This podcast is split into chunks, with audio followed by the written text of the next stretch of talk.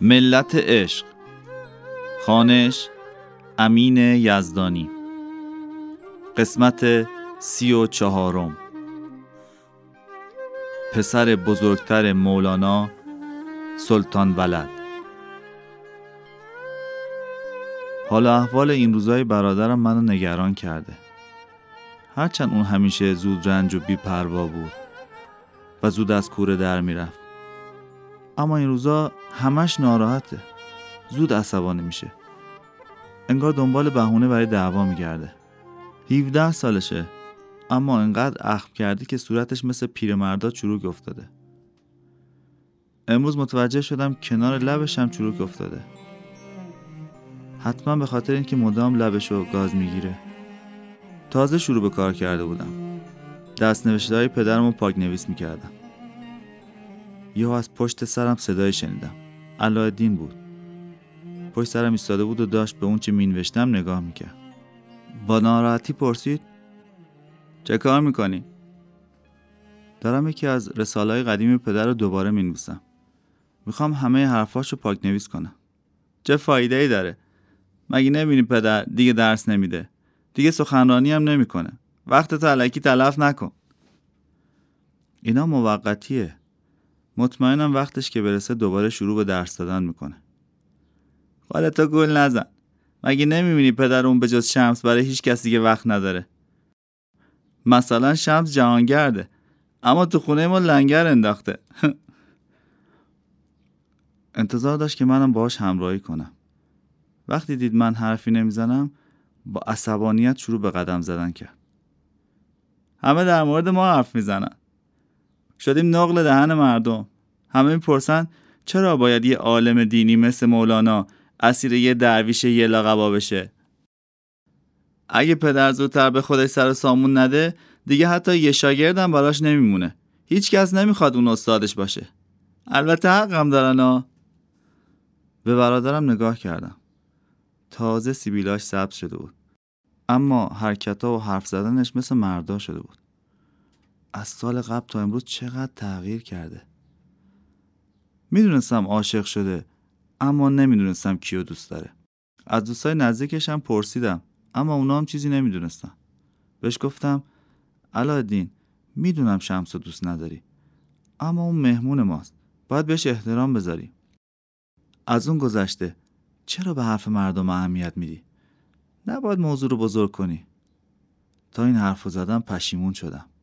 داشتم مغرورانه حرف می زدم. اما کار از کار گذشته بود. حرفام علایدین و آتیش زده بود. من موضوع بزرگ می‌کنم؟ چطور می‌تونی اینقدر کور باشی؟ مگه نمی‌بینی چه بلایی سرمون اومده؟ علایدین با ناراحتی کنارم ایستاد. به صورتش نگاه کردم. صورت کودکی رو دیدم که محتاج مهر پدری بود. تو اون لحظه بود که فهمیدم علایالدین از شمس ناراحت نیست. از پدرم عصبانیه. علایالدین احساس می‌کرد که پدرم به قدر کافی از اون حمایت و حفاظت نکرده. نمی‌تونست قبول کنه که چطور پدرم نتونسته بود علا رقم تمام نفوذ و اعتبارش در مقابل بیماری مادرمون که تو جوونی از دستش داده بودیم کاری بکنه. کنار من نشست و زیر لب گفت همه میگن شمس پدرمون جادو کرده. میگن شمس و خشخاشیون فرستادن. این چه حرفیه می‌زنی؟ چرا مزخرف میگی؟ چرا این مزخرفات رو باور می‌کنی؟ خشخاشیون فرقه بودن که با مصرف زیاد تریاک ترتیب سوء قصد می‌دادن. و برای اینکه رعب و وحشت ایجاد کنن قربانیاشون رو از بین افراد معروف و سرشناس انتخاب می‌کردن. دستم رو شونه علادین گذاشتم و گفتم مگه نمی‌دونی؟ خشخاشیون دیگه مثل سابق قدرتمند نیستن. گروهشون هم از هم پاشیده. اما میگن سه تا از افسرهای حسن سبا موفق شدن که فرار کنن.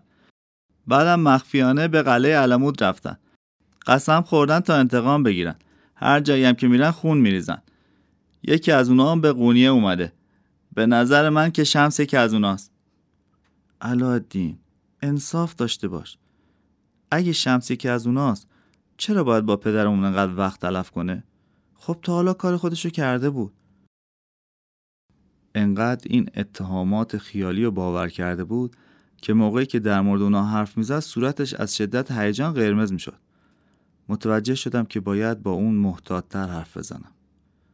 ببین برادر آدما هرچی به ذهنشون می‌رسه میگن. به این حرفا توجه نکن. ذهن تو از شک و تردید پاک کن. مگه نمی‌بینی ذهنت مسموم شده؟ مجبور نیستی شمس رو دوست داشته باشی. ولی به خاطر پدر یکم بهش احترام بذار.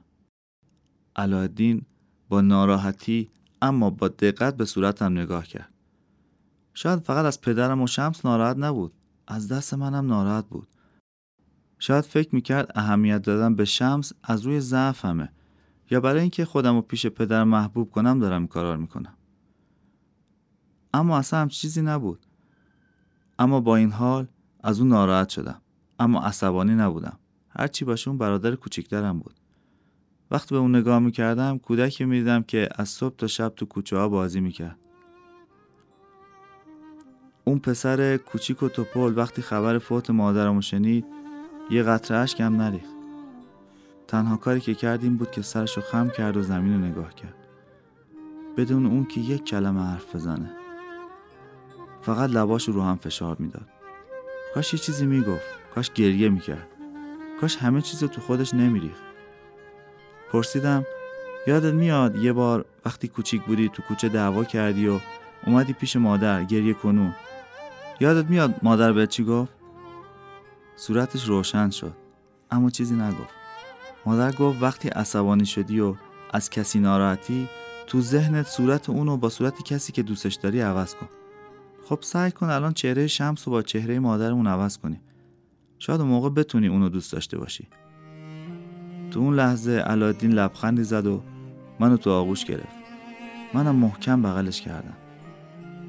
خیلی وقت بود اونو تو آغوش نگرفته بودم. فکر کردم دیگه مشکل اون حل شده. فکر کردم دیگه بین اون و شمس صلح برقرار شده و خونه دوباره مثل سابق میشه. اما چقدر ساده بودم.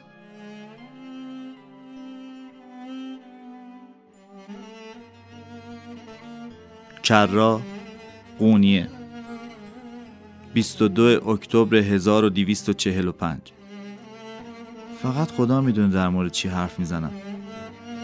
روز قبل براشون حلوا بردم. انقدر گرم و پرشور حرف می‌زدن که متوجه حضور من نشدن. وقتی من تو اتاق باشم شمس سکوت می‌کنه. فرقی نداره رنگین ترین سفره رو براشون ببرم یا نون خوش جلوشون بذارم باز هم با همون حالت همیشگی از من تشکر می‌کنه. همیشه کم غذا می‌خوره. این بار با دیدن بشقاب حلوا چشاش برق زد. گفت چه حلوایی خوشمزه ای دستتون درد نکنه. چطوری پختی؟ نمی‌دونم چه اتفاقی برام افتاد. اما به جای که از تعریفش خوشحال بشم عصبانی شدم.